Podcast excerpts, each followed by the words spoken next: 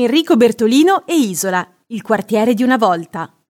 È uno dei personaggi più singolari dello spettacolo italiano. Milanese di Milano, una laurea in economia alla Bocconi, ha poi fatto di tutto, o quasi. È nato all'Isola, uno dei quartieri più vecchi di Milano, di cui ha detto prima era un territorio abbandonato, chiamato così perché circondato dai navigli, dopo li hanno coperti. Mio padre mi raccontava che faceva il bagno in via San Marco, dove oggi c'è la sede del Corriere della Sera, in via Solferino.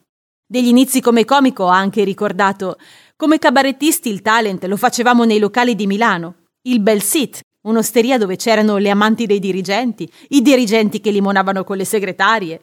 Dopo c'era la Corte dei Miracoli, il fronte del porto ai Navigli, dove se non piacevi ti tiravano le bottiglie vuote di birra.